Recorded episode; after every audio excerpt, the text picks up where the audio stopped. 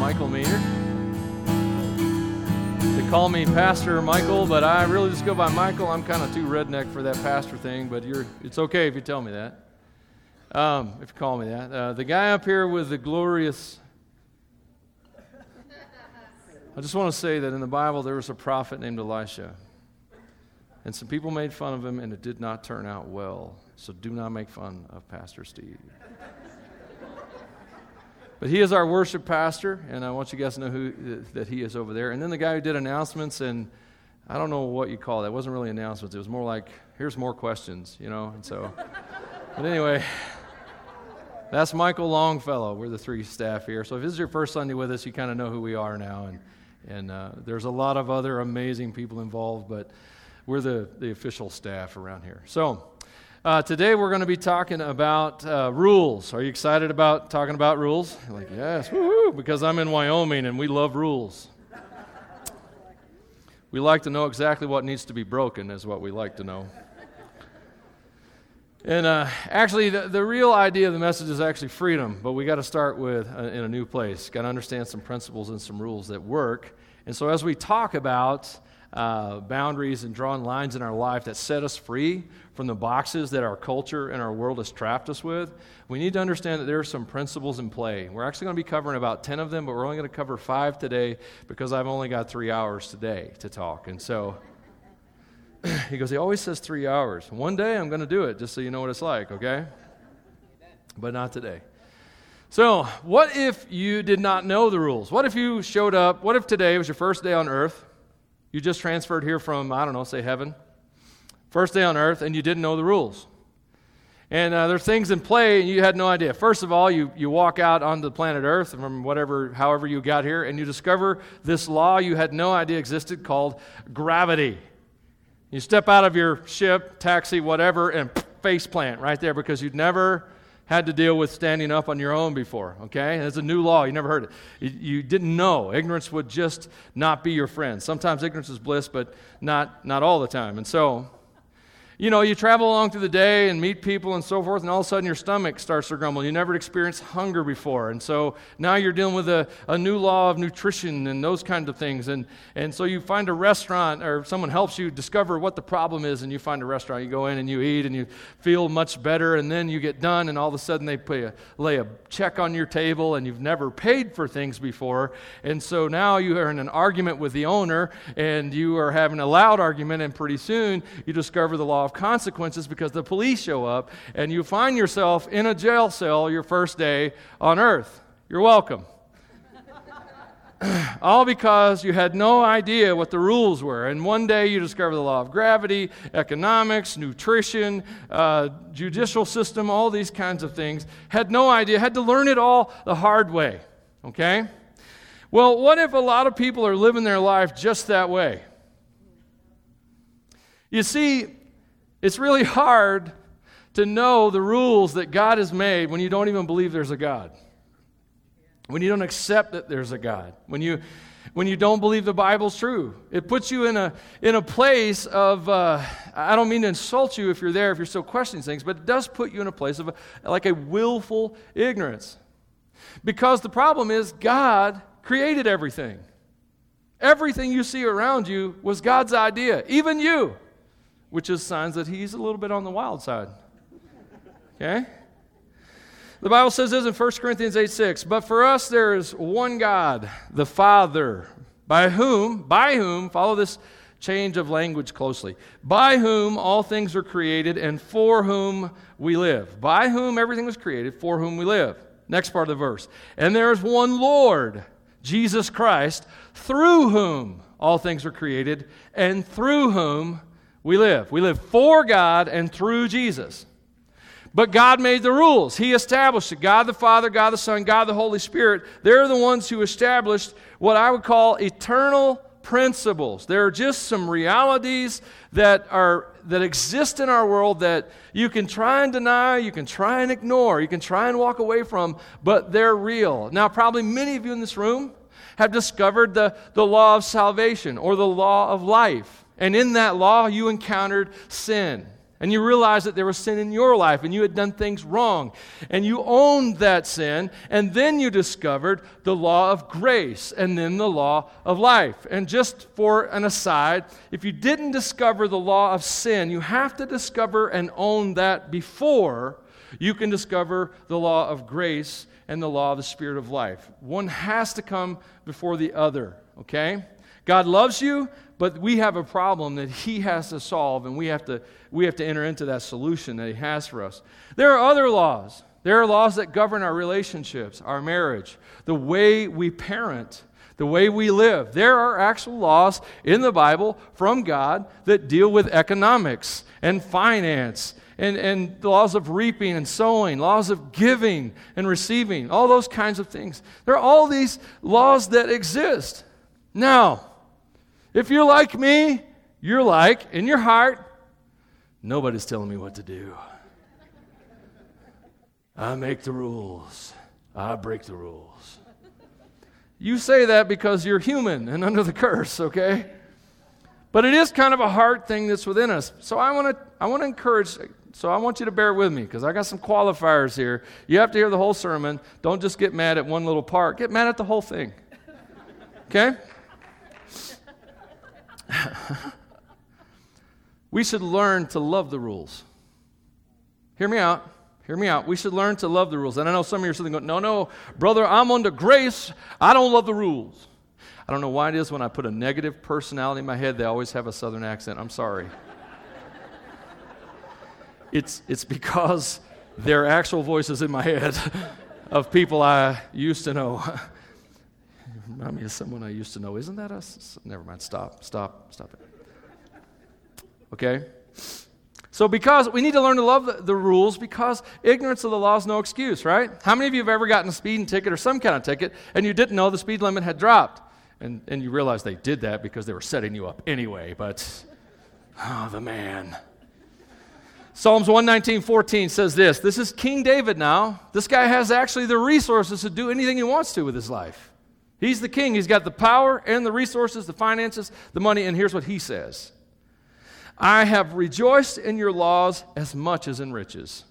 I will study your commandments and reflect on your ways. I will delight in your decrees and not forget your word. Here's a man who figured out we need to love the laws. We need, we need to not just be hurt by them and offended by them and struggling with the fact that they're challenging, but we need to realize that they're good for us and we need to find a place in our heart to love them. In fact, I will throw this out there totally for free. It's not included with the price of admission, okay? Biblical principle is something that anyone, lost or saved, believer, or non believer, can use. In fact, I would argue, and I could argue it well if I had time, that most of business, most of the positive attitude realm, a lot of false religions out there have simply discovered biblical principle and used them illegally for success. Okay? They're just simple laws that are in place. And I'll discuss that in just a minute as we get into a couple of laws, how that, they, that's just how they work. Okay? They, God's law just works. Okay? And so a lot of people have figured that out. So today we're going to get into this. But as we talk about the laws, I also want to tell you this. We should never live in a way that we need to worry about breaking God's laws. God's laws are not the standard, they're the baseline. Jesus is the standard. Okay? Jesus lived way above the law. He never had to work. So here's the law. So this is how I like to picture it. There's like, it's like this big open pasture. We're all a bunch of sheep. I was talking to some guy a couple weeks ago. I can't remember who it was. He says, I don't want to be a sheep. I want to be a goat. I said, No, nope, you want to be a sheep. you can be a Jacob sheep. Have you ever seen a Jacob sheep? Oh, they're cool. Yeah, a bighorn sheep. That's right. We discussed bighorn sheep. It was Oak back there. That's right. Thanks, man, for owning that. When they see you, they'll go, I'm not saying anything about it to him. but how I picture it is here's God in the center, here's the, sheep in the pasture, and there's this way out there, there's this fence. That's the law. And God says, Don't get out of my pasture. Don't cross the fence. The problem with the fence is the, fr- the fence is the farthest thing away from God without totally rejecting God. And so when we as Christians are worried about the law, we're really saying, God, you know, You're okay, you freak me out a little bit, but I'm going to just stay as far away from you as I can and still go to heaven when I die. That's a very carnal approach to God. I don't want that for you, okay? Because it's so much better to get close to Papa. Get as close to Father as you can. So I don't want you to live that way. And so I want to give you a biblical basis for that thought, two of them. Isaiah 28, God says this. So the word he, there's a pronoun, it's in the place of God, because I'm jumping in the middle of a prophecy. And God says, He said to them, This is the place of rest. Here, Father, right now. This is the place of rest. Let the weary rest. This is the place of repose. That's Papa's heart. That's Papa's heart. He wants you to rest. Jesus echoed it in Matthew 11. Come to me, you who are laby, la, who labor and are heavy burdened, come to me. Father wants rest for you. I know that's not what a lot of you are experiencing, but that's what Father wants. And that's what he wanted for the nation of Israel. But this is what happened. At the end of that, he says, This is the place of repose. But they would not listen.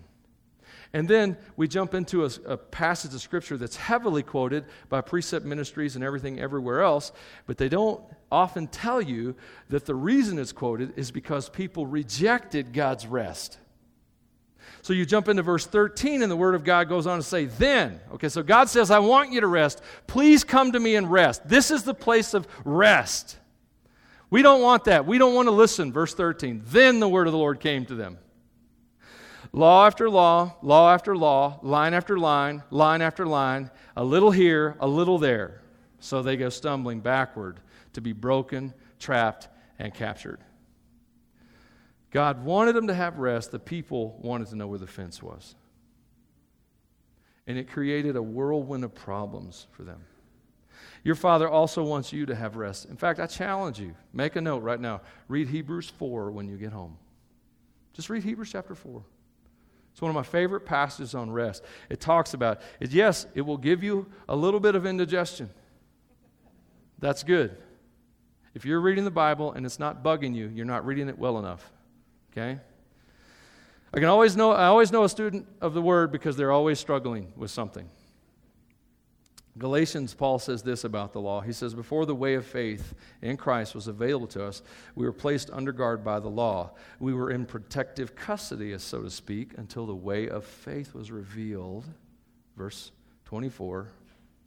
Let me put it another way the law was our guardian until Christ came. It protected us until we could be made right with God through faith. And now that the way of faith has come, we no longer need the law as a guardian. So today I'm going to cover five laws that deal with how to draw lines. They're really just principles that fit into every aspect of life. But I need you to understand they're the baseline, not the standard. And the reason I'm sharing them with you is so you can realize that you may be living in a way that's creating consequences in your life. You're living on the wrong side of the line. You're living on the outside of the fence. So today's goal is not to say, well, okay, let's get on the other side of the fence. Today's real goal is to set you free to run to the Father, to set you free from being on the wrong side of the fence, imprisoned in a culture and a world that opposes God in every possible way. I'm going to say that again. You don't have to say amen, but I want you to hear it. Imprisoned in a world, in a culture that opposes God in every possible way. Okay? That's where people are trapped, all right? Okay, amen. Thanks. Now, gravity. Gravity is a baseline, a law.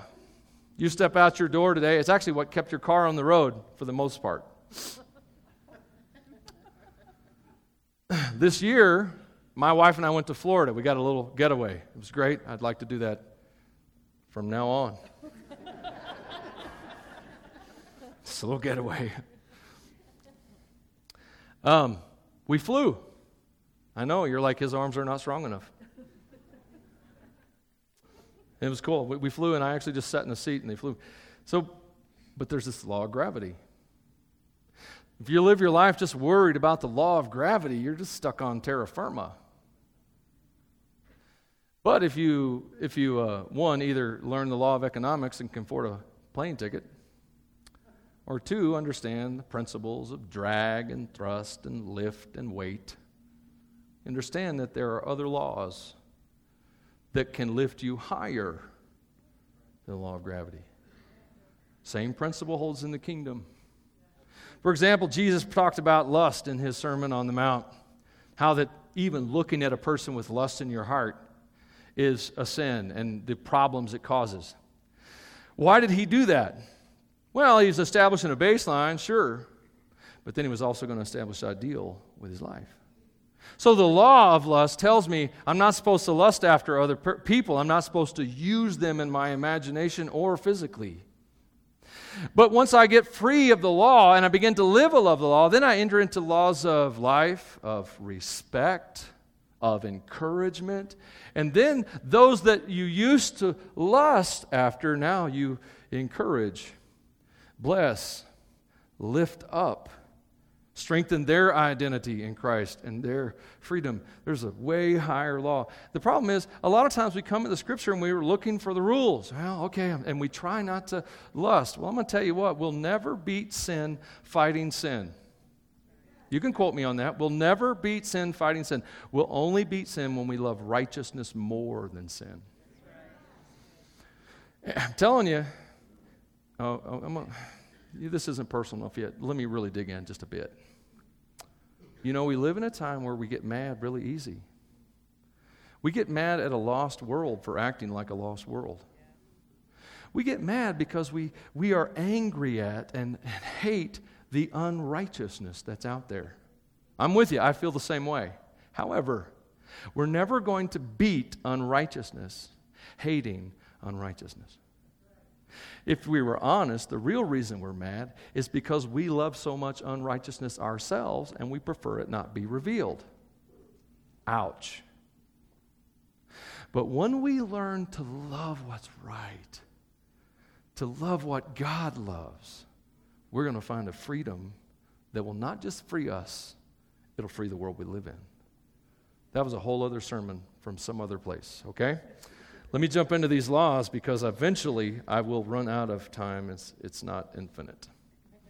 So we're going to look at five laws. Let's start with the law of sowing and reaping, a baseline, not the standard. Jesus is the standard, but a baseline. If I find, as I go through these laws, Holy Spirit may push a button for you. He may give you an idea. He may put a word in your mind. He may tell you you need to do something, okay? Uh, so I don't know how you take notes. Maybe you write it down on a piece of paper. Maybe you write it on your hand. Some of you guys are the original Palm Pilot people. You make notes on your actual hand. My mother wouldn't let me write on myself as a child, so I can't do it, but nonetheless. Maybe you type it in your phone. I don't care how you do it, but here's what I do care about. When Holy Spirit talks to you, that's serious, write it down. Remember it. Amen? Can you do that? Okay, so let's jump into Galatians chapter 6, verse 7 out of the message, because I know you guys love the message. Verse Galatians 6 and 7. Most of you don't care, but there's a few of you going, oh, no, not the message again. He's just so liberal. Anyway, so Galatians 6, verse 7. Don't be misled. No one makes a fool of God. What a person plants, he will harvest. What a person plants, he will harvest. Pause. Let me just dig this in a little bit. This isn't meant to really sting, but we need to wake up. The, the fruit of the life you are living right now is the one you planted. You're living off the fruits of yesterday. Okay? Just, just wrap your heart around that. You don't have to, to beat yourself up with it, but just own it, okay? The person who plants selfishness, ignoring the needs of others, ignoring God, harvests a crop of weeds. And he'll have and all he'll have to show for his life is weeds. But the one who plants in response to God, letting God's spirit do the growth work in him, harvests a crop of real life, eternal life. That's good, huh? That's a principle. That is a principle you will never break. You can try and break God's law, but they will always break you. Okay? It's the truth now. So, here's the thing this is just how things are. This is just how things are. You reap what you sow. This isn't God's punishment on sin. A lot of people think they get into hard parts of their life and they're just living the consequences of their own actions. God's not mad at them, God didn't judge them. They just did something stupid and reaped a weed. It was just natural order of things. okay? And then we blame God for it. Oh, God's out to get me. God's ruining my life. No. God loves you. He nailed his son to a cross to lift you up and pull you out of your consequences. But if you keep living on the wrong side of this law, you're going to keep reaping a life of weeds. That's just a reality. We need to own that. We need to, this is so important. This is so important that we stop blaming God for the seeds we planted. Okay? I know that's not totally comfortable, but we need to own that, okay? You ever do that as a parent? You have a, a little child, or maybe you're a grandparent and you're just a little bit mean? Because most grandparents are a little bit mean. You're having a hot soup, you give, the, give them the soup, and then you say, Listen, that's hot. Don't eat it just yet, okay? And they listen every time, right? First thing you know, boom, hot soup. Ah! You don't even have to punish them, they punish themselves. That's what consequences are about. Consequences are about letting people experience their own consequences. This is one of the things that's powerful about this law. You overspend, you'll be broke. God's not mad at you, you just overspent. You get fat and unhealthy because you didn't eat well, that's not God's judgment. That's just the consequences of your sin. Inversely, uh, you, you turn around and you save and you invest or you take care of your health, you reap a different set of consequences. You're not even blessed at that point. Just, just consequences. Do you see how even an unbeliever can use the law of sowing and reaping to have a pretty good life? Wake up in eternal judgment, but nonetheless have a pretty good life. Okay? Now, what though? What happens when we interfere with the consequences. And this is where it comes into the discussion of boundaries. So, like, for example, you knock a glass off a table. The consequence should be a broken glass, but your reflexes are quick because you have toddlers and you know how to move fast. And so, boom, you catch it. You interfered with the consequence. Well, great, you saved a glass. But what if it is your child or your spouse or a good friend? What if it's at work and you have that, that fellow employee that you like them, they're okay, but they're tardy every day. They're always late, and you carry the load for them. You bear their consequences every day. What are you doing? You're interfering with the law of sowing and reaping. And that person will not learn.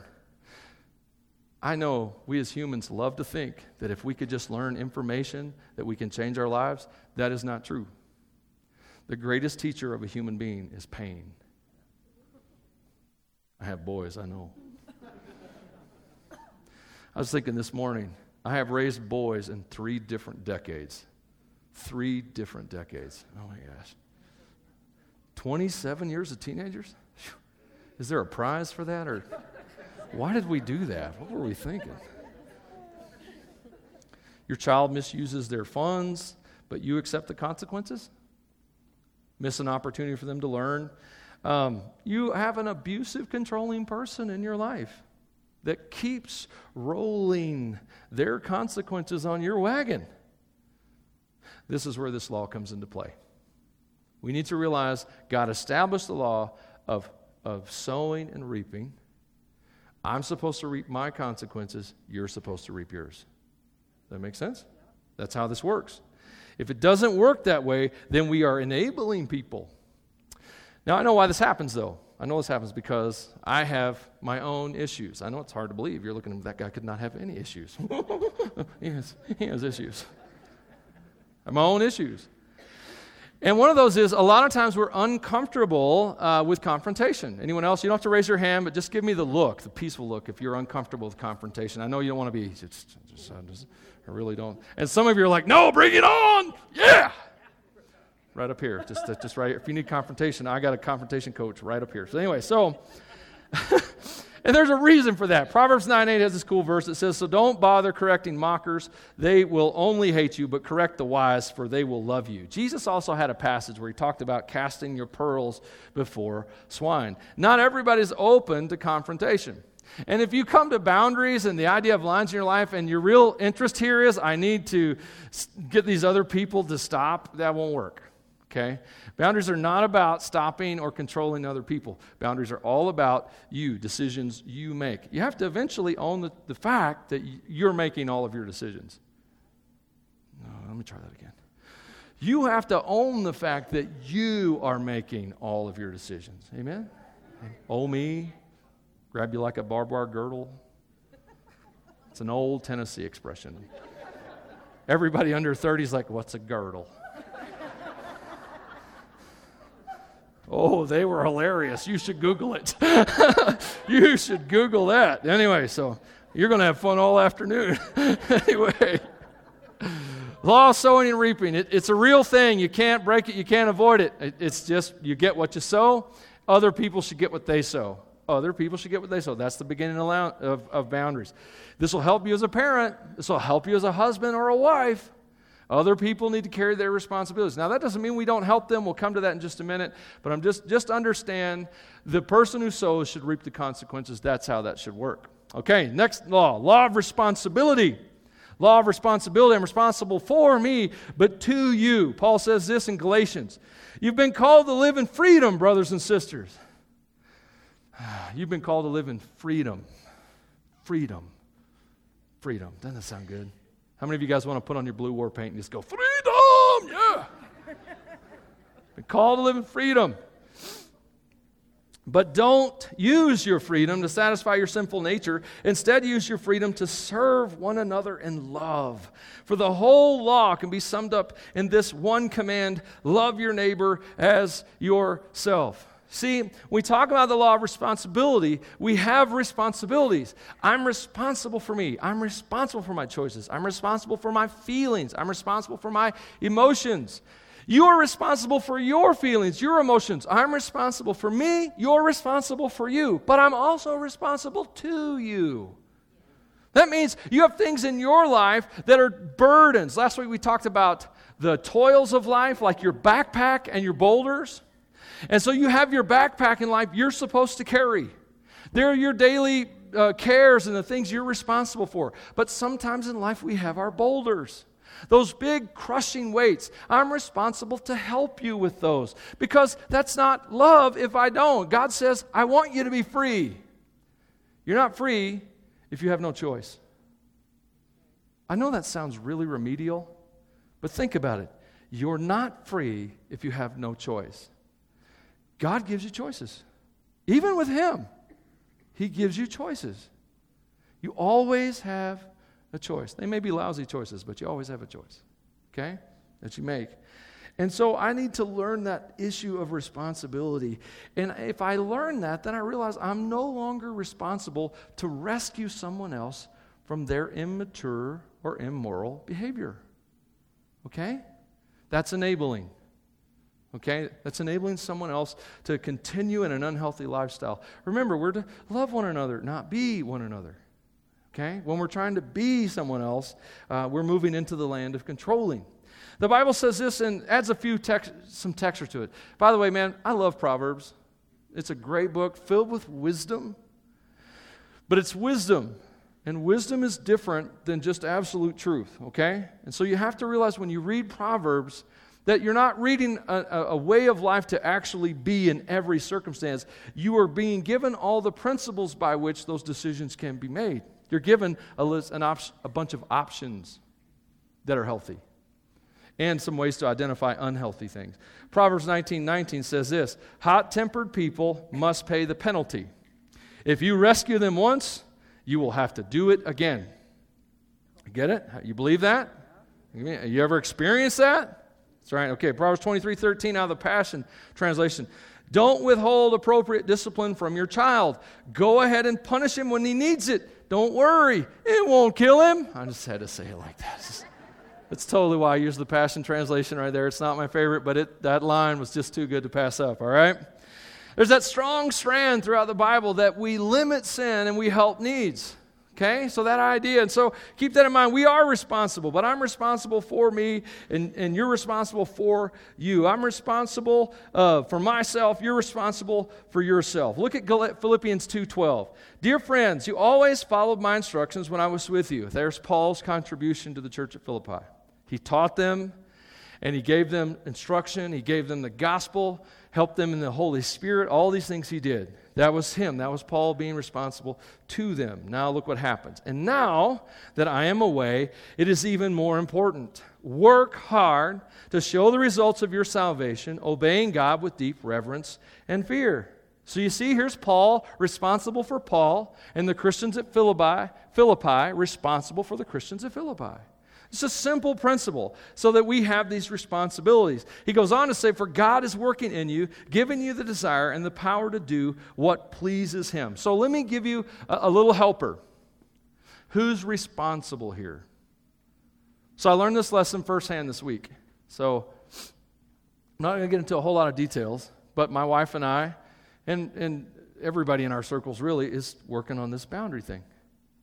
What's me and what's you? What am I responsible for? And what are you responsible for? Well, I notice that there's a trap that we can fall into really easily. And it's this trap right here. Well, that's your yard. I'm out. That's kind of what we want to do, right? It's like, I'm, I'm sorry, I can't deal with all that that's going on over there, so I'm going to stay over here. That's not going to work in your marriage, boys. Ladies, and so, something I think God taught us, and it took me some, some, some real reflection, and I don't even, a whole lot of emotions, I guess, and thoughts and feelings. We men have one emotion anger. We, we boil them all down frustrated, angry, sad. It's all anger for us, okay? Um, I realized something that someone else's feelings and emotions and thoughts are their yard, their responsibility but I'm responsible to them. I, am not here to control their thoughts, feelings, and emotions. I am responsible to help them with those crushing things that are weighing them down.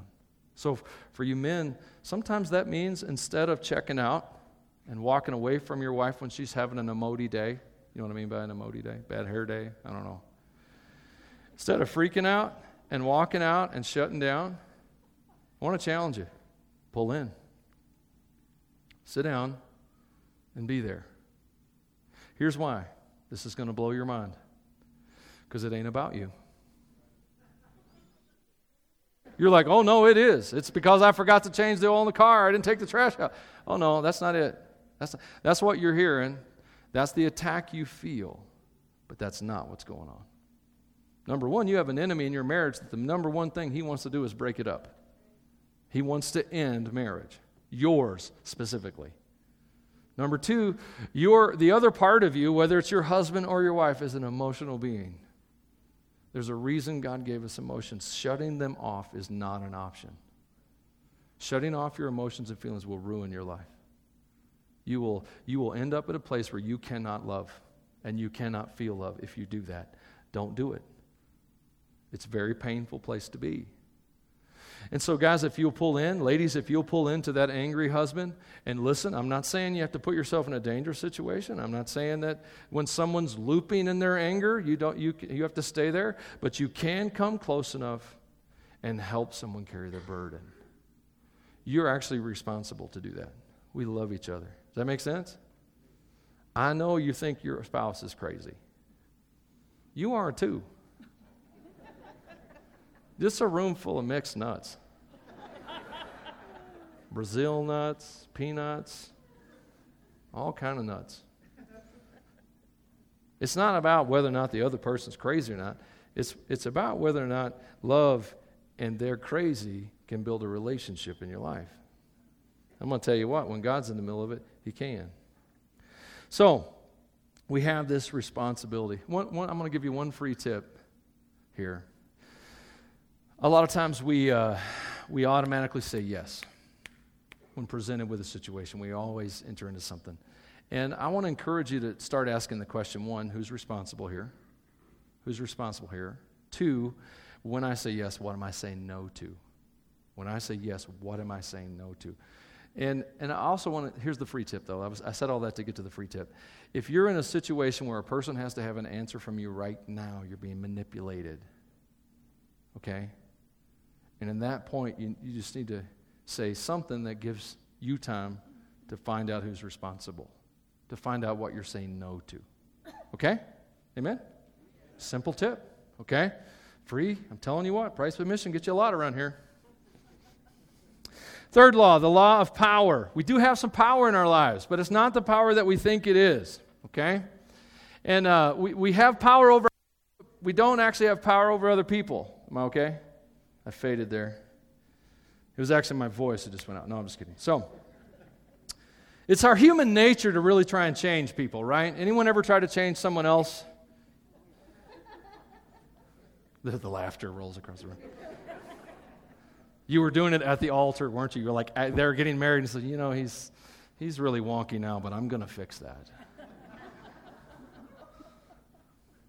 and it worked out great. This is a law of power. We do have power in certain situations. So, so, Paul says this in Romans chapter 7. He says, I don't really understand myself, for I want to do what's right, but I don't do it. Instead, I do what I hate. I want to do what's good, but I don't. I don't want to do what is wrong, but I do it anyway. So you're thinking, well, that doesn't sound like an empowering verse. It's not an empowering verse, it's a reality verse. It helps us see that there are a lot of things even inside of us that we don't have control over. We don't have a, the control we think we do over. So the law of power moves into another way of thinking, another way of looking at power, that we have power for different things. So you do have power to do this. You have the power to search for truth.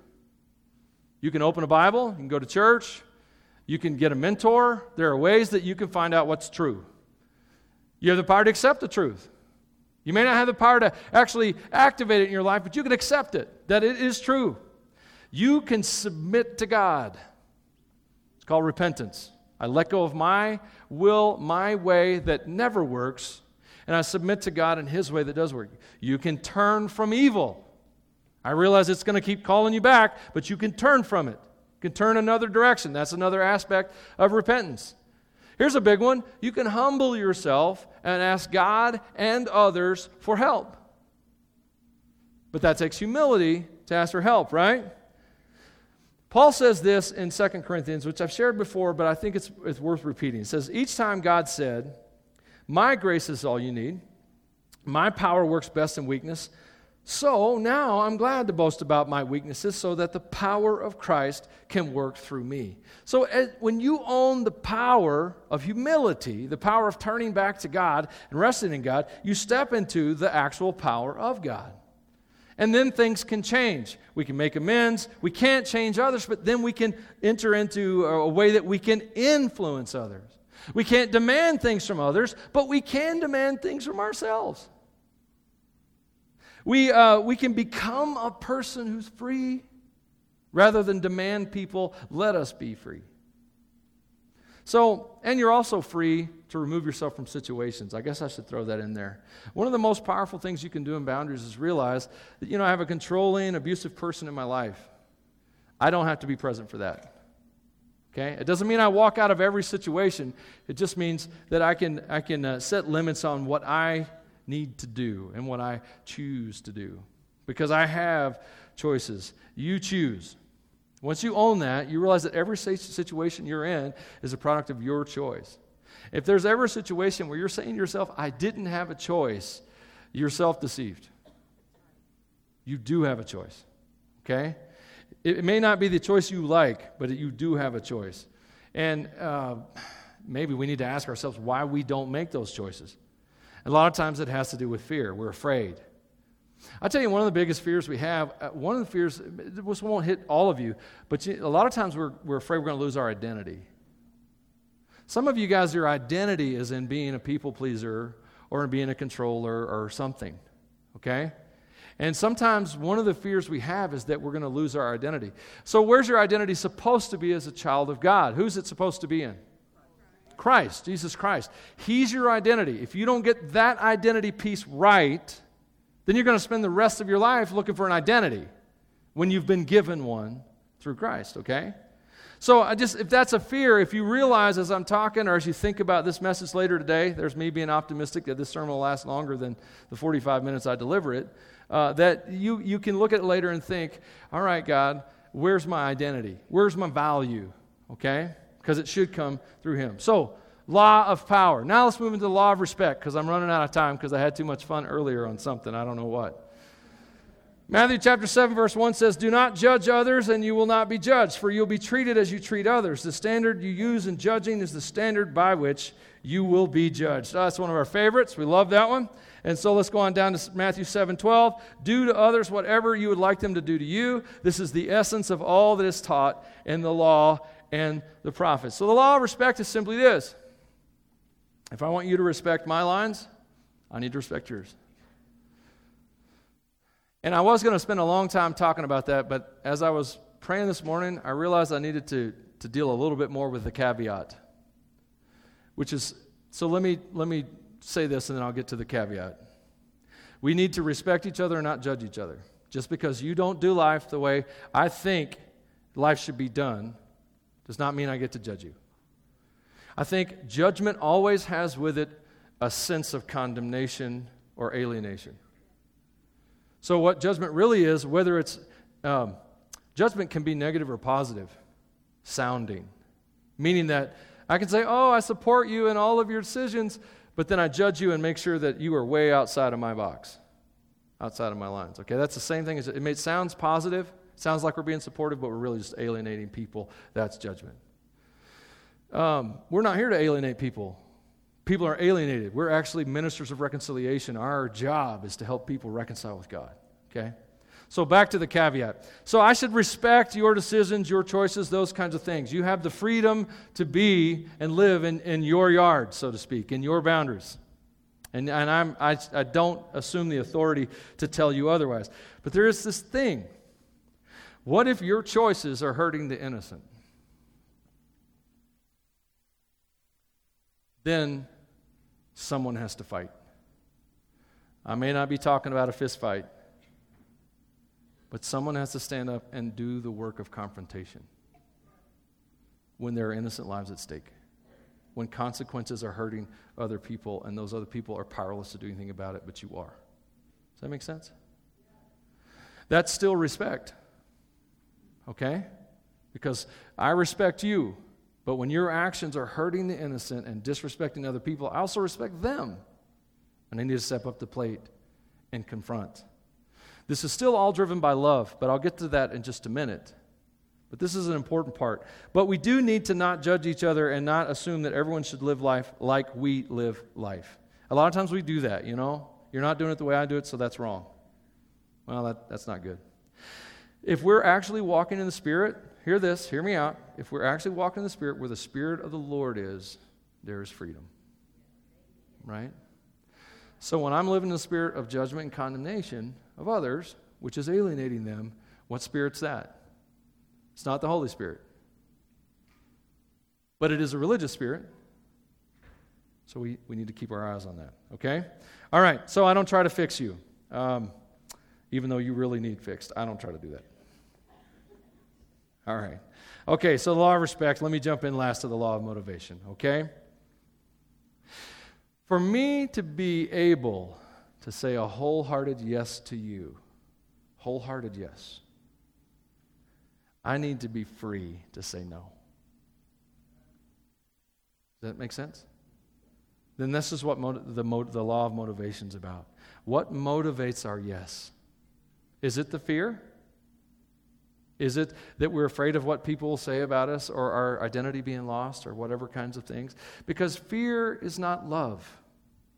And God doesn't want me moving in the spirit of fear. He doesn't, that spirit didn't come from Him. And, and my actions begin to, uh, I guess we're going to check this. Remind me, we need to check this headset out. 1 Corinthians 13, 3 says, If I give everything I have to the poor and even sacrifice my body, I could boast about it. But if I didn't love others, I would have gained nothing. Love actually has to be our motivation, but we cannot act out of love if we don't have the freedom to say no. We have to be free to love. We have to be free to love. That's why God gives us freedom. That's why He didn't just make us robots. That's why He didn't just zap us on the earth. Poof, you're there. Love me. He gave us choices and He wants us to choose to love Him. Does that make sense? And so it has to be the same way with us. So we need to start paying attention to those motives in our life. What is driving us? What motivates us to do the things we do? Because a lot of us are motivated by guilt, Some of us are motivated by shame. What's the difference? Guilt concerns what I have done, shame concerns who I am. Shame, and so, so we are motivated by those things. Sometimes we're motivated by uh, what payback, beholden to people. Are you ever that way? Because I am. You're like, I don't think I want you to do anything for me because then I'm going to feel beholden to you, like I owe you something. You ever been like that? I tell you what, if you're in ministry, that's a real hard. You, I bet Michael and Steve know exactly what I'm talking about. There's, there's times that people have used things against you over the years, and it makes you like put up these walls, not fences, walls, very different things. So, uh, is it a need for approval? Am I motivated by that need to, for, to be approved of? Am I motivated by my need for an identification in the things that I do? Simple rule is this freedom has to come first, then service comes in love. I have to be free to make choices. If I don't feel that freedom, then I'm moving out of fear rather than love. I want to do. In fact, here's here's where I'm at. I'm at a point in life, and I love being in Wyoming because Wyoming is a lot more frank than a lot of other parts of the country. From Tennessee, they call it Southern hospitality, but I, I, I call it something else that's not nearly as flattering. it's simply this: we used to, when I grew up, you never knew what someone was actually saying. Okay? They would say one thing but mean something else. So I, like, I came to Wyoming and people were like, hey, I don't like you. And you're like, okay, well, that's nice. At least I know. so, anyway, I'm sorry, that cracked, cracked me up there and just had a flashback, a memory, those kind of things. Um, one, th- one of the things I love about here, what I would rather have from people is an honest no than a begrudged yes. I mean, if I ask you for help and I need, you know, I need help even moving, I know the greatest sin of all, asking someone to help move. And I need help with that. The boundaries is you, you say yes or no. That's it. Real nice and simple. You don't say yes when you don't when you want to say no. And and when you come and help me move and we have pizza and soda and laugh, and we actually do it in love and enjoy each other. Moving next Thursday. No, I'm just kidding. That's not actually happening. the real issue here, though, the motivation, the real issue here is love. Love is the real issue concerning boundaries. It's the real issue of everything simple, love, and honesty. And if we are honest and we operate out of love rather than resentment, out of being out of grudging with no joy, anger, those kind of things, what's going on? This sermon isn't meant to make you feel guilty and send you home. The sermon is meant to help you understand that there's things going on. And when you have these feelings, have resentment, have the anger, what's it telling you? What, it's telling you something about your motivation. It's telling you about something about your relationship with the people that you, you have the grudge and the feeling, the resentment about. And even though you may strongly uh, disagree with me on different parts of this message, that's okay. Just need you to understand this there are real factors, emotions in play in your life. Stop ignoring them. Stop ignoring them. Be honest with you and with other people in your life and learn to love those kind of people. The real question, I guess, as we end this is today I've covered five laws. Next Sunday, we're going to have a State of the Church address. We're just going to vision and celebrate next Sunday a bit. And then the Sunday after that, we'll come back to the other five laws. But as we do, ask yourself Am I breaking these laws?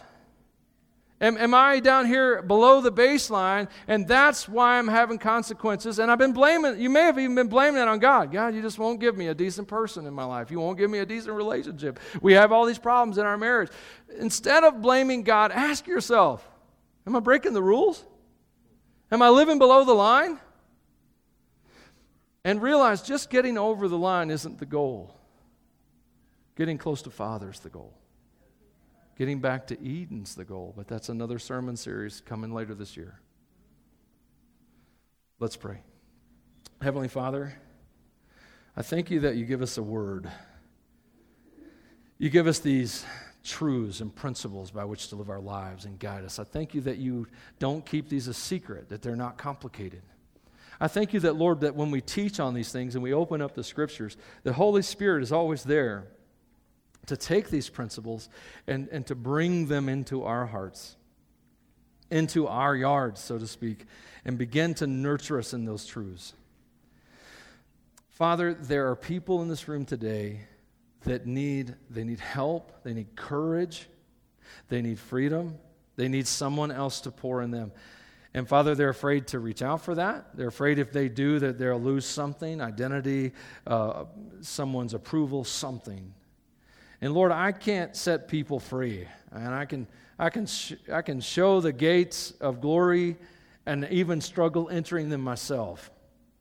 But Lord, you can escort people through, through those. You can bring people into a place where they're willing to humbly ask you for help and ask others for help. And Lord, as I pray, I'm thinking also of the people on my right and on my left that are going to be there to pour into people as we sing this last song and then after the service. I'm asking you, Lord, to give us the courage to let someone pour into us. If you're here today and you need freedom, you find yourself living below the line, let somebody pour into you, pray for you. Father, I pray that you would bless this body. In Jesus' name, amen.